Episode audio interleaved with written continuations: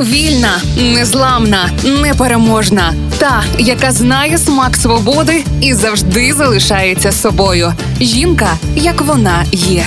Про жінок, які змінили хід історії в програмі Ольги Телипської на Радіо Перше.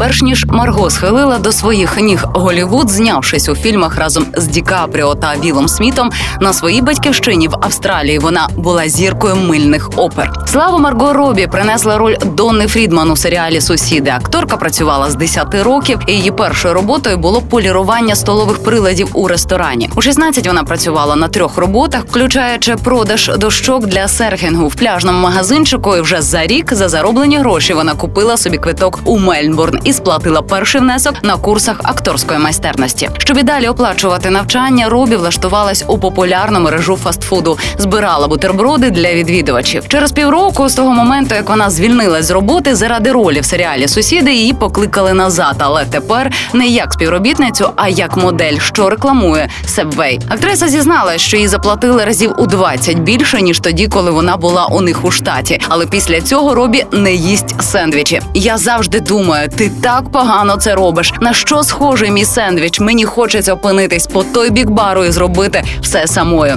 Зізнається акторка. У пробах до фільму Вовк з Уолл-стріт», коли Ді Капріо запропонував їй його поцілувати. Робі дала гучний ляпас по лиці, хоча в сценарії цього не було. Винахідливість дівчини підкорила режисера Мартіна Скорсезе. Тож він одразу запропонував Марго бажану роль. До речі, Робі досі жаліє про інтимну сцену з Леонардо Ді Капріо, незважаючи на те, що він її кумир. 2016-го Марго Робі підкорила публіку в ролі божевільної коханої Джокера у фільмі Загін самогубців. Щоб краще вжитися в образ, актрисі довелось покращити свою фізичну форму і згадати уроки акробатики і повітряної гімнастики, отримані в дитинстві. А для ролі у фільмі Я Тоня Марго навмисне набирає зайві кілограми. За життя засновник плейбою Гью Гефнер пропонував Марго зйомки у журналі, на що актриса категорично відмовилась. До початку стосунки з Меган Маркл принцу Гаррі журналісти прописували роман із Марго Робі. Гаррі і Марго зустрілись на новосіллі у спільної подруги, і Гаррі проявляв цікавість до Марго, але акторка була